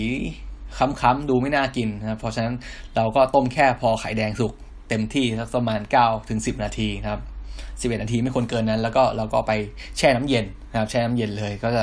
ทำให้ไข่เราเนี่ยไม่ดำนะครับไข่ไข่แดงเราเนี่ยไม่เขียวไม่ดำนะครับ ส่วนถ้าเอาไข่มีเดียมนะไข่มีเดียมหรือไข่ยางมะตูมนะครับไข่ยางมะตูม ก็จะอยู่ที่ประมาณ 6 ถึงประมาณ 8 นาทีนะครับ แล้วแต่ว่าเราต้องการไข่เนี่ยไข่แดงเนี่ยเหลวมากน้อยแค่ไหนนะครับถ้าไข่แดงค่อนข้างจะเหลวเลยก็สักประมาณ 6 นาทีครับ6นาทีครึ่งครับ ถ้าเซตให้มันเซตตัวหน่อยหนึ่งเป็นยางมะตูมนะครับยางมะตูมก็สักประมาณ 7-8ถึงนาทีประมาณนี้นะครับ แล้วก็ต้มเสร็จครับ ต้มเสร็จต้องเอาไปผ่านนะครับ ใส่ไว้ในน้ำเย็นเลยนะครับ หรือว่าใส่ในน้ำอุณหภูมิห้องก็ได้ว่าถ้าถ้าอุณหภูมิห้องเนี่ยก็ต้องมีน้ำเยอะหน่อยนะครับ ให้ให้ไข่นี่มันสามารถถ่ายเทอุณหภูมิได้ได้ต่อเนื่องนะครับไม่ไม่ให้ความร้อนมันสะสมในตัวไข่มากเกินไปนะครับ ไข่เราก็จะได้เป็นยางมะตูมอย่างที่เราต้องการนะครับ ส่วนถ้าจะเอาไข่ลวกนะครับ ไข่ลวกก็ประมาณ ให้ไข่ขาวมาเซตตัวนะคือให้ไข่ขาวมาเซตตัวก็อยู่ประมาณสักสามนาทีนะครับสามนาทีถึงสี่นาทีประมาณนี้นะครับสามสี่ห้านาที ถ้าห้านาทีอาจจะจะไข่ขาวจะเริ่มแข็งเกินไปแล้วนะครับ อันนี้ก็อยู่สักประมาณสามถึงสี่นาทีนะครับ ก็เป็นไข่ลวกนะครับ โอเคทีนี้นะครับไข่โพชนะครับไข่โพชโพชเอกหรือว่าเขาเรียกไข่ดาวน้ำนะคนไทยเรียกไข่ดาวน้ำนะครับ ไข่ดาวน้ำถ้าเกิดเราไม่ซีเรียสอะไรนะไม่ซีเรียสเรื่องหน้าตาของมันนะไม่ไม่สนว่าหน้าตามันจะเป็นไงเราแค่ต้องการทานไข่ดาวน้ำนะครับ ก็ใส่ไปเลยนะครับ ก็คือตั้งน้ำให้พอเกือบจะเดือดนะครับ เกือบจะเดือดคือร้อนอะ่ะ มากกว่าอุ่นคือเกือบเกือบร้อนนะครับ เกือบเกือบเดือดนะครับ แต่ว่ามันไม่มีฟองปุดขึ้นมาครับ คือร้อนน้ำมือเขาน่าจะร้อนจัดเลย แต่ไม่ไม่มีฟองเดือดปุดๆนะครับ เพราะว่าการเกิด การเราจะทำไข่ดาวน้ำแล้วก็น้ำเดือดเกินไปเนี่ยมันจะทำให้ไข่ของเราเนี่ยไม่ไม่อยู่ทรงไม่อยู่ตัวนะครับ ไข่ขาวก็จะกระจายเละเทะเพ่นพ่านเลยนะเหมือนเหมือนเหมือนไข่ที่มันแตกมาจากเราเราต้มไข่นะครับ แล้วก็จะจะทำความสะอาดยากมากนะครับ โอเคทีนี้ถ้าเกิดเราต้องการจะทำโพชเอกหรือว่าไข่ดาวน้ำมันมันให้มันสวยงามให้แบบเป็นเป็นรูปผิวเนียนๆเลยทำยังไงนะครับ อย่างแรกสุดเลยถ้าเกิดจะเอาแบบให้สวยจริง ๆ ก็ ซูวีก่อนนะครับซูวีก่อน ก็คือเอาไข่ไปซูวีที่อุณหภูมิสักประมาณหกสิบสามขึ้นไปครับ ประมาณหกสิบสามถึงหกสิบห้าองศานะครับ สักสักประมาณครึ่งชั่วโมงสี่ห้าทีประมาณนี้ให้ให้ไข่เนี่ยมันมีอุณหภูมิเท่ากันทั้งลูกนะครับ แล้วก็เราค่อยตอกนะครับเราเอาไข่ที่ซูวีแล้วเนี่ยไปตอกใส่ใส่น้ำน้ำที่มันเกือบเดือดนิดนึงนะเพราะว่าไข่ที่มันซูวีเนี่ยอุณหภูมิที่ซูวีสักประมาณหกสิบห้าเนี่ยไข่ขาวมันจะยังไม่เซ็ตตัวมากนะครับ เราต้องไปไปต้มต่อหน่อยหนึ่งให้ไข่ขาวมันเซ็ตตัวนะครับ แล้วก็วิธีทำก็ครับ เราไข่ที่ซูวีไปแล้วเนี่ยครับ แล้วก็ตั้งน้ำร้อนใช่ไหมแล้วก็ตอกไข่ลงไปนะค่อยๆตอกครับ เราก็จะได้ไข่โพชเอกที่โอ้โหกลมกลิกสวยงามนะครับ แต่ว่า คนที่เห็นก็จะรู้แหละว่ามันน่าจะเป็นไข่ซูวีมานะครับ แต่ว่าถ้าเอาแบบดั้งเดิมเลยนะครับ ที่เป็นไข่ดาวน้ำแบบทำเอ็กเบเนดิกสวยๆนะครับ ก็ผมก็ จากการอันนี้คือประสบการณ์โดยตรงนะครับประสบการณ์โดยตรงในการขายขายไข่เบรกฟาดมานะครับหนึ่งก็คือเอใช้ภาชนะนะครับ ภาชนะที่มีขนาดสักพอเหมาะหน่อยนึงครับ เพราะว่าไข่โพชเองเนี่ย ส่วนมากมันจะทำได้สัก พร้อมๆกันมากสุดก็ประมาณสักสองฟองใครทำเกินสองฟองได้นี่เก่งนะสักสามฟองนี่คือว่าค่อนข้างยากแล้วนะครับ ก็คือ เอาภาชนะมาสักประมาณอาจจะประมาณกี่นิ้วอะสักแปดนิ้วก็ได้ครับหกถึงสิบนิ้วมานี้ช่วงๆนี้นะครับ แล้วก็เราก็ใส่น้ำนะครับ ใส่น้ำนะครับ ใส่น้ำลงไปตั้งน้ำให้เกือบเดือดนะครับ ให้เกือบเดือดให้ร้อนจัดแต่ว่าเกือบเดือดนะแต่ยังไม่เดือดปุดๆนะครับ แล้วก็กวนครับกวนการกวนน้ำให้ให้เป็นน้ำวนเนี่ยถามว่ามันช่วยไหมนะคือมันช่วยได้แค่ช่วยได้บ้างครับช่วยได้บ้าง ช่วยให้ทรงของไข่เนี่ยมันไม่กระจายออกมากเกินไปนะครับ กวนกวนกวนนะครับกวนให้เร็วๆครับ แต่ไม่ให้เร็วเกินไปจนจนมันกลายเป็นพายุหมุนจนเป็นกลายเป็นน้ำวนอะไรนี้ไม่เอาครับ คือกวนให้ให้น้ำมันหมุนนะครับ แล้วก็เราก็ต้องตอกไข่ใส่ไปตอนที่น้ำมันยังหมุนอยู่นะครับ แต่ว่าไม่ไม่หมุนแรงเกินไปนะครับเพราะการที่ไข่เอ้การที่น้ำมันหมุนแรงเกินไปเนี่ยบางครั้งมันจะเหวี่ยงไข่ครับเหวี่ยงไข่ขาวของเราให้มันให้มันแตกตัวไปมันก็จะไม่สวยอีกนะต้องพอประมาณอันนี้ถ้าเกิดใครว่างก็ใครอยากลองทำดูครับก็ลองทำได้นะครับ คือมันก็ไม่ได้ยากเลยนะครับ แล้วก็ พอต่อไปปุ๊บนะครับ ถ้าเกิดไข่สดครับ อันนี้คือปัจปัจจัยหลักด้วยไข่สด ถ้าไข่สดเนี่ยทำง่ายมากนะเพราะว่าไข่ขาวเนี่ยมันยังไม่ไม่เหลวเกินไป ไข่ขาวที่ที่มันติดไข่แดงเนี่ยมันจะไม่ไม่ไม่เขาเรียกว่าไม่เละเกินไปนะครับ ถ้าเกิดเราต่อไข่ไข่สดกับไข่เก่าเนี่ย ดูเราจะรู้เลยว่าไข่สดเนี่ยครับไข่แดงเนี่ยเอ้ยไข่ขาวเนี่ยมันจะเกาะกับตัวไข่แดงเนี่ยมากกว่าครับ ถ้าเป็นไข่เก่าเนี่ยไข่ขาวเนี่ยมันจะค่อนข้างเหลวเลยนะมันจะไม่ไม่ไม่ค่อยเกาะตัวไข่แดงแล้วนะครับ ทีนี้นะครับ นอกจากการกวนน้ำแล้วก็มีอย่างที่บอกไปมีการใส่ใส่ส้มสายชูลงไปนะครับ สักหน่อยหนึ่งสักช้อนหนึ่งช้อนโต๊ะสองช้อนโต๊ะอะไรก็ว่าไปนะครับ ซึ่งกรดนะครับกรดหรือว่าเกลือที่เราใส่ลงไปในน้ำต้มเนี่ย อย่างที่บอกคือมันจะทำให้โปรตีนของไข่เนี่ยเกาะตัวกันเร็วขึ้นนะครับ ก็คือเป็นตัวช่วยอีกวิธีหนึ่งแต่ว่าถ้า อย่าใส่เยอะเกินไปครับ ถ้าเกิดเราใส่ไข่ใส่น้ำส้มสายชูเยอะเกินไปเนี่ย มันก็จะมีกลิ่นแล้วมีรสชาติเปรี้ยวติดมานิดนึงนะครับ แต่เราสามารถแก้ได้นะครับ โดยการที่เอาไข่เนี่ยที่มันเริ่มเซตตัวแล้วนะครับ ไข่ที่มันเริ่มเซตตัวเป็นฟองแล้วไปต้มต่อครับ ไปต้มต่อในภาชนะที่มันเป็นน้ำเปล่าจริง ๆ ครับ ไม่มีเกลือไม่มีไม่มีน้ำส้มสายชูอยู่นะครับ ก็คือเป็นการล้างไปในตัว แล้วก็เป็นการทำให้ให้ไข่เนี่ยเซตตัวได้ง่ายขึ้นนะครับ ทีนี้นอกจาก นอกจากการใส่เกลือใส่ส้มสายชูแล้วการคนน้ำแล้วอีกอย่างหนึ่งที่ผม ผมสังเกตดูว่ามันมีผลด้วยคือความสูงความสูงของระดับน้ำคือความลึกความลึกของของระดับน้ำที่ใส่ลงไปนะครับ ก็ผมลองดูว่าประมาณสักสามนิ้วอะครับสามนิ้วบวกลบ จะค่อนข้างเป็นอุณหภูมิที่ทำแล้วมันไข่มันได้ทรงสวยพอดีอะผมเคยใส่แบบสูงๆนะปรากฏว่าไข่มันมันแบนนะมันค่อนข้างแบนคืออาจจะเป็นด้วยเพราะมัน แรงกดของน้ำไงครับ ยิ่งยิ่งสูงมันจะยิ่งลึกใช่ไหมยิ่งลึกเนี่ยมันจะมีแรงกดของน้ำเนี่ยทำให้ไข่เนี่ยแบนนะครับแต่ว่าถ้าเกิดน้ำเราน้อยเกินไปเนี่ย มันก็จะไม่ไข่มันก็จะไม่อยู่ทรงนะครับ อันนี้ก็เป็นเป็นระดับความสูงของน้ำที่ที่ที่พอเหมาะนะ อันนี้ก็ก็ลองทำดูก็ได้นะครับ ใส่น้ำสักสามสี่ระดับ ทดสอบว่าภาชนะของเราเนี่ยขนาดเนี้ยครับควรมีน้ำสูงสักระดับ ขนาดไหนถึงจะทำออกมาได้สวยพอดีนะครับ อันนี้ก็เป็นเป็นปัจจัยหนึ่งในการทำไข่ดาวน้ำหรือโพชเอกให้สวยนะครับ อย่างแรกเลยก็คืออย่างที่บอกไปคือไข่สดนะครับไข่ต้องสดนะครับ อย่างที่สองก็คือใส่น้ำส้มสายชูหรือว่าใส่เกลือไปช่วยนะครับ อย่างที่สามคือการกวนน้ำนะครับ การกวนน้ำแล้วก็อย่างที่สี่คือความสูงของน้ำนะครับ แล้วก็ถ้าเกิดหม้อของเราเนี่ยเป็นเป็นภาชนะนอนสติ๊กก็คือแบบที่มันไม่ติด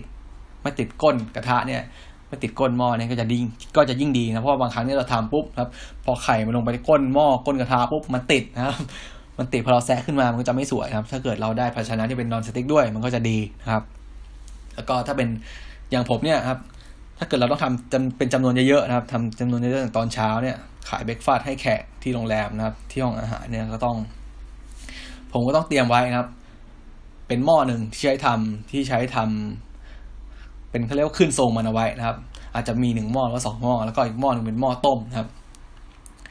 ก็คือหม้อหม้อขึ้นทรงนี่คือเป็นเป็นหม้อที่มีระดับน้ำที่สูงพอดีนะครับมีน้ำส้มสายชูใส่ไป แล้วก็กวนใช่ไหมแล้วก็กวนแล้วก็ใส่ไข่ลงไปทีนี้พอไข่ขาวเริ่มเซตตัวแล้วครับ แต่ว่ายังไม่ยังไม่ยังไม่แข็งมากนะครับ เพราะเราต้องการจะให้มันสุกเร็วขึ้นใช่ไหมแล้วก็ไอหม้อที่มันเอาไว้ขึ้นทรงเนี่ย มันจะทำได้แค่ครั้งละหนึ่งใบหรือว่าสองใบนะครับ เพราะว่าถ้าเกิดเราเรากวนมากไปเนี่ย พอไข่มันลงไปมันก็จะตีกันนะครับ มันจะไข่เนี่ยมันจะไม่มันจะไม่สวยละนะครับ แล้วก็ย้ายไข่ที่เราขึ้นทรงไว้เรียบร้อยเนี่ยครับ ไปอีกหม้อหนึ่งที่เป็นที่เป็นน้ำเปล่าต้มไว้นะครับ มันก็จะทำให้ไข่เราเราสามารถทำได้หลายฟองพร้อมกันนะครับ เพราะว่าถ้าเกิดเราจะปล่อยให้มันสุกในในหม้อเลยเนี่ย มันใช้เวลาสักพักอะเกือบเกือบห้านาทีนะครับ เกือบเกือบห้านาทีเราถึงจะได้ไข่โพชเอกที่มันมันสุกพอดี แล้วทีนี้มันทำได้ทีละฟองหรือสองฟองไง ถ้าเกิดออเดอร์มาเยอะมากเนี่ยมันจะสุกไม่ทันนะครับ เราทำได้ได้ช้ามาก เพราะฉะนั้นพอเราขึ้นทรงเสร็จแล้วเราใช้เวลาสักประมาณนาทีเดียวแล้วก็ย้ายหม้อ เราย้ายไข่ออกจากหม้อไปหม้อที่มันเราต้มต้องการให้มันสุกเฉยๆนะครับ อันนี้ก็เป็นเป็นเทคนิคในการทำโพชเอกหรือว่าไข่ดาวน้ำหรือว่าไข่ไข่เนี่ยที่เอาไปทำเอกเบเนดิกนะครับให้มันสวยงาม อันนี้ก็เป็นวิธีที่พูดไปนะครับ ทีนี้ก็ ไข่ต้มแล้วไข่โพชแล้วไข่ดาวน้ำแล้วก็จะเป็นไข่ทอดนะครับ ไข่ทอดก็เป็นสองแบบนะครับไข่ดาวแล้วไข่เจียวนะครับ ไข่ดาวเนี่ยนะครับ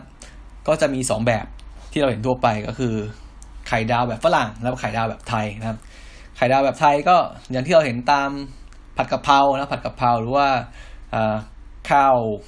ราดนะครับข้าวราดข้าวผัดพริกข้าวผัดกะเพราข้าวผัดพริกเผาไข่ดาวหนึ่งใบครับแม่ค้านะครับ ก็แน่นอนไข่ทอดไข่ดาวแบบไทยก็ต้องใช้ความร้อนหน่อยหนึ่งครับ วิธีทำไม่ให้ไข่ดาวติดกระทะ เพราะว่าไข่ดาวจะมีปัญหาครับ เวลาถ้าเกิดกระทะเราไม่ร้อนเนี่ยไข่ก็จะติดกระทะครับ ทีนี้ผมเคยพูดไปแล้วในตอนทอดยังไงไม่ให้ติดกระทะนะครับ เรื่องทอดทอดเนี่ยนะครับ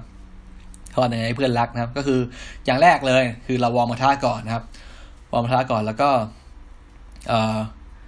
ใส่น้ำมันครับ ใส่น้ำมันตั้งกระทะร้อนแล้วก็ใส่น้ำมันลงไปครับ แล้วก็ ลิ้งกระทะหน่อยเรียกว่าเอียงกระทะนะครับให้ให้น้ำมันเนี่ยมันเคลือบผิวกระทะไว้ให้มันเป็นฟิล์มบางๆ ฟิล์มของน้ำมันอยู่นะครับหลังจากนั้นเราค่อยใส่น้ำมันเพิ่มลงไปแล้วก็เราค่อยทอดไข่นะครับทีนี้ไข่ที่เราลงไปดาวเนี่ยลงไปจีลงไปทอดเนี่ยมันก็จะไม่ติดก้นกระทะ เพราะว่ามันมีฟิล์มน้ำมันบางๆเนี่ยคอยกั้นไว้อยู่นะอันนี้คือคือเป็นเทคนิคง่ายๆนะครับก็จะผ่านไปเร็วนะครับ แล้วก็อันนี้คือไข่ดาวแบบไทย ทีนี้ไข่ดาวแบบฝรั่งที่เราทานในโรงแรมเนี่ยโหไข่แบบไข่ขาวเนี่ยเนียนสวยเลยนะครับ ไข่ขาวเนียนสวยไม่มีฟองอากาศเลย อันนี้คือต้องใช้กระทะที่มัน ถ้าเป็นเทฟลอนได้ก็จะดีคือเป็นกระทะนอนสติ๊กได้ก็จะดีนะครับ ถ้าเป็นกระทะเหล็กก็ใช้ได้นะครับ แต่ว่าก็จะต้องลุ้นหน่อยนึงว่ามันจะติดหรือเปล่า แต่ว่าถ้าเกิดทำไปตามวิธีที่ผมบอกแล้ว ก็จะมีโอกาสไม่ติดอยู่เหมือนกัน ไม่ติดอยู่เหมือนกันนะแต่ว่าถ้าเกิดจะแบบสวยจริงๆก็ต้องใช้กระทะนอนสติ๊กนะครับ ก็คือให้กระทะมีความร้อนสักพอประมาณนะครับ ไม่ต้องไม่ต้องร้อนมากครับ แค่พออุ่นๆ เกือบเกือบร้อน แล้วก็ไม่ต้องใช้น้ำมันเยอะครับเพราะว่าถ้าเกิดเราใช้น้ำมันเยอะเนี่ยนะครับเราใส่น้ำมันไปเยอะ เยอะเกินไปนะครับ พอไข่มันเจอน้ำมัน มันก็จะเกิดฟองอากาศไงเพราะว่าเพราะว่าน้ำอยู่ในไข่เนี่ยมันเดือดใช่ไหมมันเจอน้ำมันก็จะเดือดเปาะเปาะนะครับ ไข่ของเราก็จะไม่สวยนะครับ เพราะฉะนั้น ไข่ไข่ดาวแบบแบบฝรั่งนะครับ ที่มันเนียนสวยเนี่ย คือแทบจะใส่น้ำมันน้อยมาก คือแค่เอาน้ำมันเนี่ยมาชุบมาชุบเอา ใช้ทิชชู่ก็ได้ชุบน้ำมันแล้วก็เช็ดเช็ดเช็ดก็พอไม่ให้มันติดก็พอนะครับ แล้วก็เช็ดกระทะนะครับ แล้วก็ไข่ลงไปทอด ใช้ไฟอ่อนๆเลย ค่อยๆทอดนะครับ ถ้าเกิดเราอยากให้ไข่แดงมันไม่สุกเกินไปนะครับ พอไข่ขาวมันเริ่มเซตตัวแล้วเราก็เร่งไฟขึ้นมานิดนึงนะครับ ให้ไข่ขาวมันสุกแล้วก็เราก็จะได้ไข่ไข่ดาวแบบฝรั่งมาหน้าตาสวยๆครับ ไข่ขาว ผิวเนียนนะไม่มีไม่มีรอยเดือด ไม่มีรอยปุดฟองอากาศแล้วก็ไข่แดงก็จงอยู่ตรงกลางเต่งตึงนะครับ สีส้ม สีอมเหลืองสวยพอดี ก็จะได้ไข่ไข่ดาวมานะครับ ทั้งสองแบบ ทั้งแบบไทยแล้วก็ไข่ดาวแบบฝรั่งนะครับ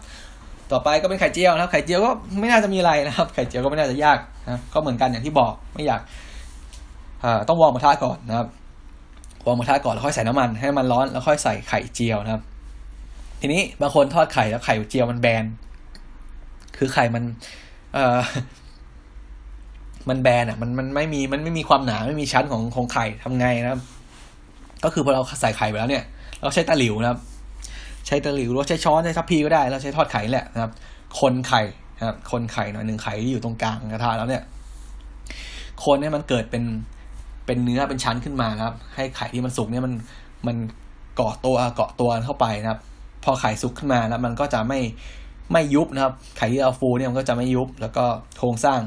ก็คือใช้โครงสร้างของไข่สุกเนี่ยนะครับ ใช้โครงสร้างของไข่ที่สุกเนี่ย ให้มันดูฟูขึ้นมา ถ้าเกิดเราเราเจียวแบบปกตินะครับ เจียวแล้วก็เทไปเฉยรอบๆ แล้วปล่อยทิ้งไว้นะครับ รับรองว่าไข่มันแบนแน่นอนนะครับ พอสุกแล้วมันก็จะแบนนะพอพอทิ้งไว้สักพักมันก็จะแบนเพราะว่าอากาศนะครับ อากาศที่มันอยู่ในไข่เนี่ย พอมันเริ่มเย็นลงใช่ไหม มันก็จะเริ่มยุบตัวลงนะครับ แต่ถามถ้าถ้าถามผมว่านะไข่เจียวแบบไหนอร่อยที่สุดนะผมว่าไข่เจียวที่เราไม่ได้ตั้งใจเจียวอะไข่เจียวอย่างไข่เจียวที่แม่ทอดให้ให้หลานเนี่ยครับไข่เจียวที่แม่ทอดให้หลานไข่เจียวที่แม่ทอดให้คนอื่นก็ไข่เจียวที่เราทอดให้คนอื่นกินเนี่ยมันจะอร่อยนะผมไม่เข้าใจเลย แต่ว่าถ้าเราต้องตั้งใจจะทอดไข่เจียวกินเองเนี่ยมันก็เฉยๆอะนะครับมันมันธรรมดามากแต่เมื่อไหร่ที่แบบ ไข่เจียวที่แม่ทอดให้คนอื่นกินเนี่ยมันอร่อยมากเลย คือไข่เจียวที่แย่งคนอื่นกินเนี่ยมันมันมันอร่อย ผมไม่ได้พูดเล่นนะเป็นเรื่องแปลกจริงๆอันนี้คือเป็นเรื่องแปลกจริงนะผมสังเกตหลายครั้งแล้วครับ อันนี้ก็อาจจะเป็นความรู้สึกนะครับ อาจจะเป็นความรู้สึกมากกว่าครับ โอเค ทีนี้ก็เอ่อนอกจากไข่แล้วก็จะมีอะไรอีก มีข้าวนะข้าวแล้วกันครับ ข้าวถามว่าข้าวหุงยังไง ให้เรียงเม็ดนะครับ ข้าวสวยหุงให้สวยให้เป็นให้มันเรียงให้เรียงเม็ดนะครับ ให้ขาวให้เรียงเม็ดนะครับ ไม่แฉะนะครับ อย่างแรกก่อนก็ต้องอดูก่อนว่าข้าวเราเนี่ยเป็นข้าวสารเราเนี่ยเป็นข้าวเก่านะครับ ข้าวเก่าหรือว่าข้าวใหม่นะครับ ถ้าเป็นข้าวใหม่เนี่ยนะครับข้าวใหม่มันก็จะมีความชื้นอยู่สูงนะครับข้าวข้าวที่อยู่ในข้าวสารเราจะมีความชื้นอยู่สูง เพราะฉะนั้นเวลาเราไปหุงเนี่ยเราต้องลดลดน้ำลงนะครับ ลดน้ำลง ปกติเวลาเราถ้าเกิดที่บ้านหุงข้าวนะครับ หลายคนก็อาจจะใช้วิธีการใช้วัดโดยข้อนิ้วนะครับ ใช้ข้อนิ้ววัดนะครับ ก็คือ พอเราซาวข้าวเสร็จแล้วใช่ไหมล้างล้างฝุ่นล้างอะไรเสร็จแล้วแล้วก็เติมน้ำนะครับ เติมน้ำลงไป ส่วนมากก็ใช้ประมาณหนึ่งข้อนิ้วนะครับ ก็คือ เกี่ยข้าวนะเกี่ยข้าวให้เสมอกันก่อนแล้วก็ใส่น้ำลงไปนะครับ แล้วก็จุ่มนิ้วลงไปนะครับ พอเราสึกว่านิ้วของเราได้สัมผัสกับข้าวแล้วนะครับเราก็ดูนะครับให้ ให้น้ำเนี่ยมันสูงขึ้นมาประมาณข้อนิ้วหนึ่งครับ ทีนี้นะครับ ข้อนิ้วหนึ่งมันก็จะพูดยากอีกนะครับ ว่าข้อนิ้วหนึ่งมันมันประมาณไหนนะครับ ซึ่งบ้านผมเนี่ยถ้าถ้าเกิดสังเกตดูบ้านผมเนี่ยจะค่อนข้างทานข้าวสวยคือข้าวสวยคือแบบ ค่อนข้างจะจะแห้งนะครับข้าวจะเป็นเม็ดจะไม่ค่อยจะไม่ค่อยแฉะมากเพราะอะไรเพราะบ้านผมเนี่ยนิ้วสั้นนะมือสั้นนิ้วสั้นนะครับ ก็เลยทำให้ข้าวที่บ้านผมทานเนี่ย ทุกคนเลยนะครับ แม่ก็แม่ก็นิ้วสั้นนะพ่อก็นิ้วสั้นแต่ คนหุงข้าวส่วนใหญ่ก็จะเป็นแม่ใช่ไหมเพราะฉะนั้นนะครับสังเกตได้เลยนะครับ สังเกตได้ถ้าเกิดว่าบ้านไหนเนี่ยใช้คนที่ทำกับข้าวนะคนที่ทำกับข้าวให้ให้ทั้งบ้านกินเนี่ยนะครับ ถ้าเกิดคนไหนเนี่ย นิ้วสั้นนะครับ บ้านนั้นน่ะจะติดทานข้าวที่เรียกว่าข้าวค่อนข้างจะแห้งหน่อยหนึ่งสวยหน่อยหนึ่งไม่ค่อยแฉะมากครับ ส่วนบ้านไหนเนี่ย คนที่ทำกับข้าวเนี่ยนิ้วยาวนะครับ บ้านนั้นก็จะเป็นข้าวที่แบบค่อนข้างจะนุ่มหน่อยหนึ่งหรือว่าข้าวเนี่ย แฉะหน่อยหนึ่งนะครับ อันนี้ก็จะเป็นข้อสังเกตเฉยๆนะครับ ทีนี้ก็บอกไปแล้วนะครับ ถ้าเป็นข้าวข้าวสวยใหม่เนี่ยไอ้ข้าวสารใหม่เนี่ยก็ต้องลดน้ำนะครับลดน้ำหน่อยหนึ่งเพราะว่า เพราะว่าความชื้นในข้าวมันยังสูงอยู่นะครับ ส่วนถ้าเป็นข้าวเก่านะครับ ข้าวเก่า ความชื้นในในข้าวเนี่ยก็จะน้อยนะครับ แล้วก็สามารถอาอาจจะต้องเพิ่มน้ำไปหน่อยนึงนะครับ หรือว่าหุงตามปกติก็ได้นะครับ แล้วก็จะได้ข้าวสวยนะครับ ตามที่เราต้องการนะครับ ทีนี้ อยากให้ข้าวเนี่ยมันเป็นสีขาวสวยเลยขาวจั่วทำไงก็เราต้องเพิ่มกรดลงไปครับเติมกรดลงไปตอนละหุง ก็คืออาจจะเป็นบีบมะนาวลงไปนะครับ บีบมะนาวลงไปหรือว่าจะใส่น้ำสายชูลงไปนิดหน่อยนะครับ อย่าใส่เยอะนะครับ อาจจะใส่สักหนึ่งช้อนชา หรือว่ามะนาวสักถ้าหม้อเล็กหม้อไม่ใหญ่มากก็ครึ่งครึ่งฝาครึ่งซีกนะครับ ไม่ต้องบีบหมดนะ ใส่แค่พอนิดหน่อยนะครับ ก็จะทำให้ผิวของ ผิวของข้าวของเราเนี่ยมันมันขาวขึ้นนะครับสีของข้าวเราขาวขึ้น แล้วก็เราก็จะได้ผลพลอยได้คือข้าวเนี่ย เป็นเม็ดสวยด้วย ถามว่าทำไมข้าวถึงเป็นเม็ดสวย เพราะว่าอุณหภูมิอยู่จุดหนึ่งที่ทำให้แป้งทั้งหมดเนี่ยสุกครับสุกก็คือแป้งมันกลายเป็นเป็นเจลครับเป็นเจลขึ้นมา เป็นของเหลวข้นๆขึ้นมานะครับ อันนั้นก็คือ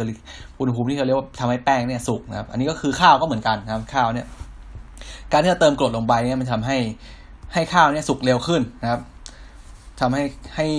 ให้อุณหภูมิการสุกของข้าวเนี่ยสุกเร็วขึ้น เพราะฉะนั้น พอข้าวมันสุกเร็วขึ้นเนี่ยครับเอ่อไอเจลที่มันไอแป้งที่อยู่ในข้าวเนี่ย มันก็จะมีโอกาสเนี่ยไหลออกมาน้อยลงนะครับ ก็คือว่าเนื้อนึกถ้าเกิดเราต้มข้าวใช่ไหมถ้าเกิดเราข้าวเนี่ยไปต้มนะครับ ต้มนานๆเลยต้มจนจนเปื่อยกลายเป็นข้าวต้ม หรือว่ากลายเป็นโจ๊กเนี่ย เราจะสังเกตว่า น้ำอยู่ในในโจ๊กหรือว่าในข้าวต้มแล้วมันจะมีความเหนียวเหนียวหน่อยนึงครับ อันนี้ก็คือว่าเป็นเป็นแป้งที่มันไหลออกมาจากเมล็ดข้าวนะครับ เป็นแป้งที่ไหลออกมาจากเมล็ดข้าวนะครับ ทีนี้พอแป้งเนี่ยมันสุกมันก็ทำให้ให้ให้น้ำเนี่ยมันข้นขึ้นเหมือนโจ๊กนะครับเหมือนโจ๊กหรือว่าข้าวต้มเนี่ยครับ ทีนี้เนี่ยพอข้าวเรามันสุกเร็วขึ้นนะครับ โอกาสที่แป้งที่อยู่ในข้าวมันไหลออกมาเนี่ยมันก็จะน้อยลงนะครับทีนี้พอแป้งที่มันไหลออกมาในข้าวเนี่ยน้อยลงนะครับมันก็เลยทำให้ข้าวแล้วเป็นเม็ดเพราะว่ามันจะไม่แฉะนะครับ ข้าวมันก็จะไม่แฉะข้าวก็จะเป็นเม็ดเรียงเม็ดสวยขึ้น เนื่องเนื่องด้วยมันไม่แฉะ ทีนี้มันก็ได้ผลพลอยได้อีกอย่างหนึ่งก็คือว่า พอข้าวมันมันไม่แฉะนะครับ ข้าวมันไม่มียางนะครับ ข้าวสวยของเราเนี่ยมันไม่มันไม่แฉะ มันมียางน้อยลงครับ โอกาสที่มันจะ โอกาสที่มันจะบูดเนี่ยก็จะช้ากว่าเดิมนะเพราะว่า เพราะว่าน้ำนะครับ น้ำที่อยู่ในใน ในในข้าวเราเนี่ยมันน้อยมันน้อยกว่าครับ ก็คือผมเคยพูดแล้วในตอนในตอนอะไรนะ ตอนเกี่ยวกับเรื่องอุณหภูมินี่แหละนะครับ อุณหภูมิในการปัจจัยที่ทำให้แบคทีเรียเจริญโตพวกนี้นะครับ ก็จะมีมีความชื้นอยู่ด้วยนะครับ อาหารที่มีความชื้น ความชื้นอยู่ก็จะทำให้อาหารเนี่ยบูดได้ง่ายกว่าอาหารที่มีความชื้นน้อยกว่านะครับ อันนี้ก็เหมือนกันข้าวที่แฉะกว่านะครับก็จะบูดได้ง่ายกว่าข้าวที่มันสวยกว่าแล้วว่าแห้งกว่านะครับ อันนี้ก็คือ การเติม การเติมกรดลงไปนะครับ การเติมกรดลงไปในในตอนหุงข้าว ไม่ว่าจะเป็นน้ำส้มสายชูนะครับ หรือว่าไม่ว่าจะเป็นมะนาวก็จะทำให้ข้าวเนี่ยสีขาวขึ้นนะครับ แล้วก็ข้าวเนี่ยเรียงเม็ดสวยขึ้น แล้วก็สามารถเก็บได้นานขึ้นนะครับ อันนี้ก็เป็นเทคนิคในการหุงข้าวนะครับ แล้วก็ทีนี้พูดถึงข้าวแล้วก็จะมีอย่างหนึ่งนะครับ ก็คือบะหมี่กึ่งสำเร็จรูปนะครับบะหมี่กึ่งสำเร็จรูปแล้วก็เส้นบะหมี่นะครับ เส้นบะหมี่วิธีการ ต้มเส้นว่าลวกเส้นเนี่ยครับ ให้เส้นมันเหนียวนุ่มทำยังไงครับ ก็คือต้องบอกกันว่าในเส้นบะหมี่หรือว่าเส้นบะหมี่กึ่งสำเร็จรูปเนี่ยมันเกิดจากแป้ง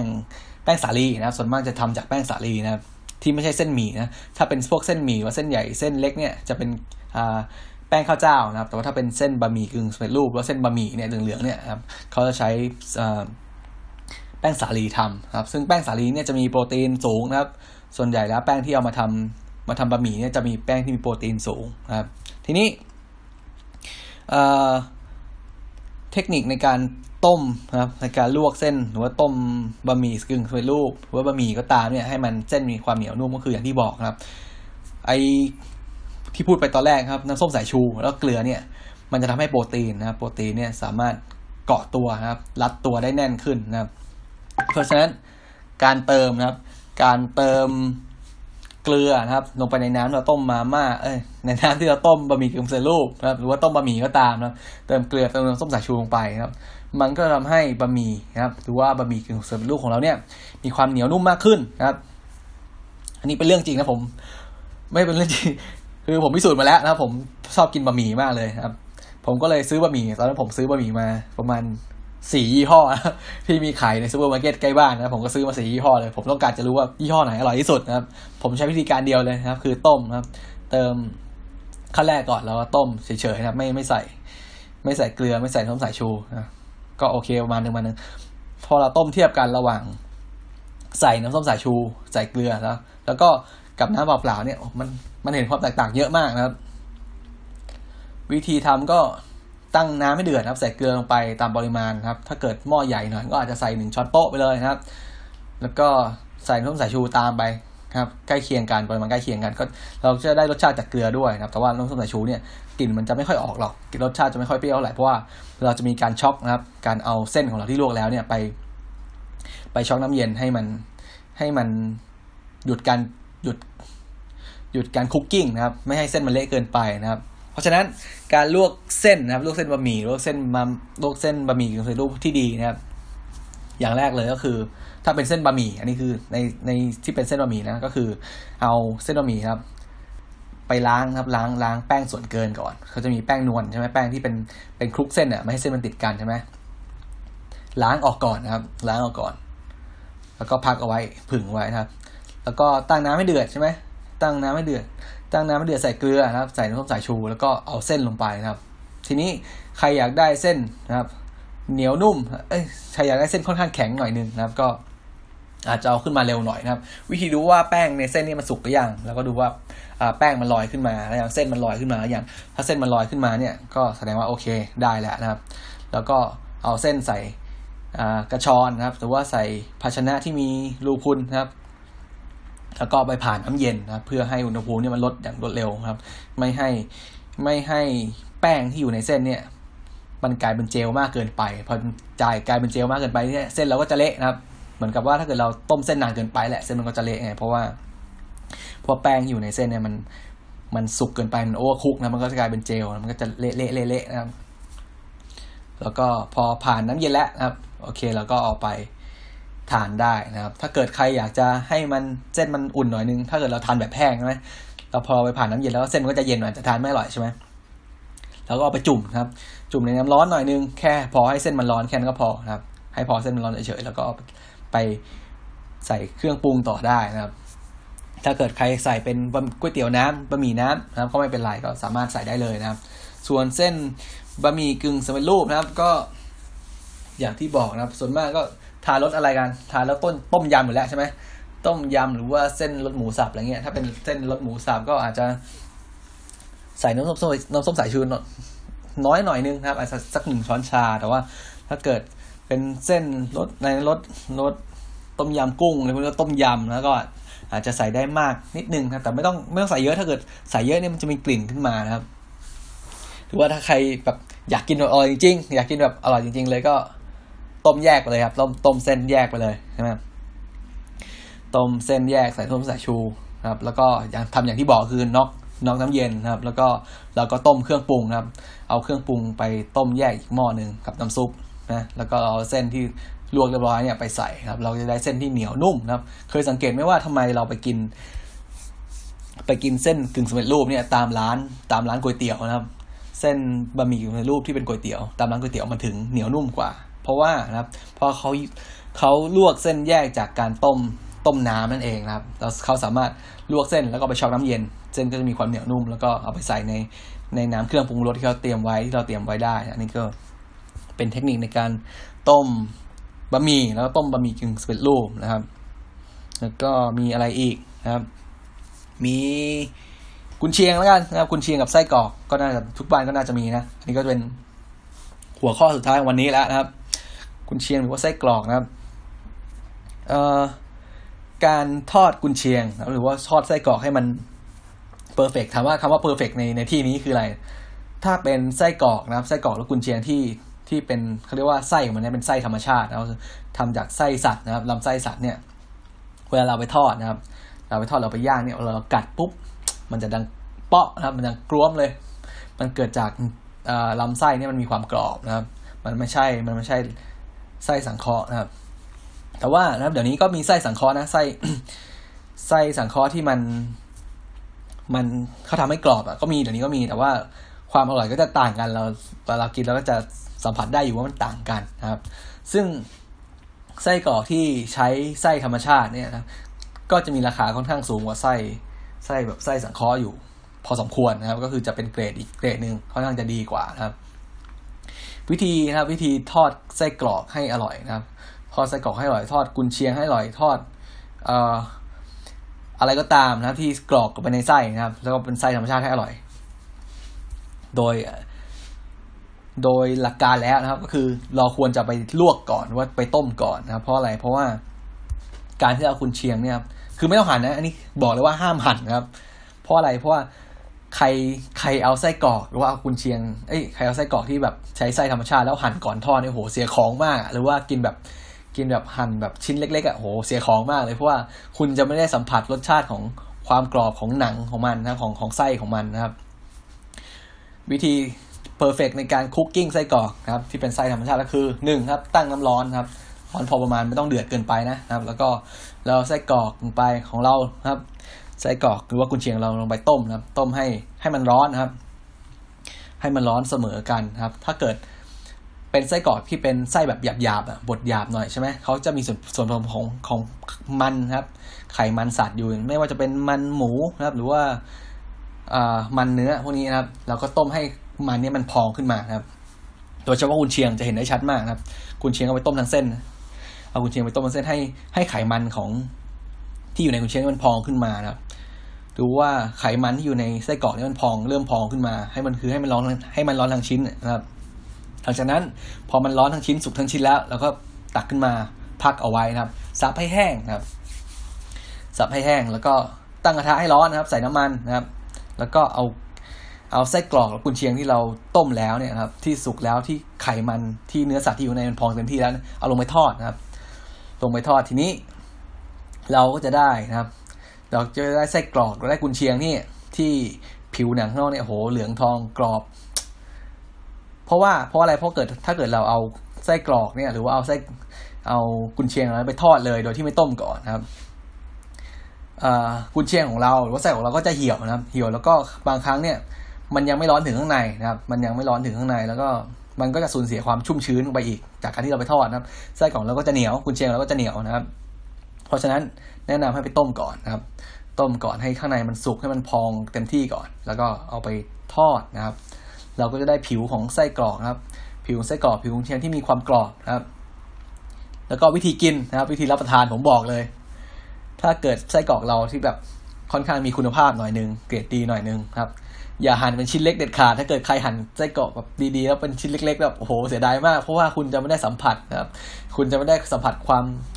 ความกรอบของ ของไส้ของมันนะครับ ของเคสซิ่งของมันนะครับ ที่กัดลงไปแล้วมันดังเปาะนะครับ ผมแนะนำเลยถ้าเกิด ไม่ได้ซีเรียสนะเป็นคนที่ไม่ได้ไม่ได้ห่วงภาพพจน์อะไรต้องการความอร่อยเนี่ย ผมแนะนำให้จิ้มลงไปนะครับ หยิบขึ้นมาแล้วก็กัดโอ้โหคุณจะได้มันจะดังเปาะในปากโอ้โหความชุ่มฉ่ำของไส้กรอกเนี่ยก็จะกระทบกับลิ้นของเราโอ้โห อันนี้ฟินมากครับ ก็คือหั่นก็ได้ ถ้าเกิดใครใครอาจจะดูว่าถ้าเกิดการหยิบขึ้นมาการจิ้มขึ้นมากินทั้งชิ้นอาจจะดูไม่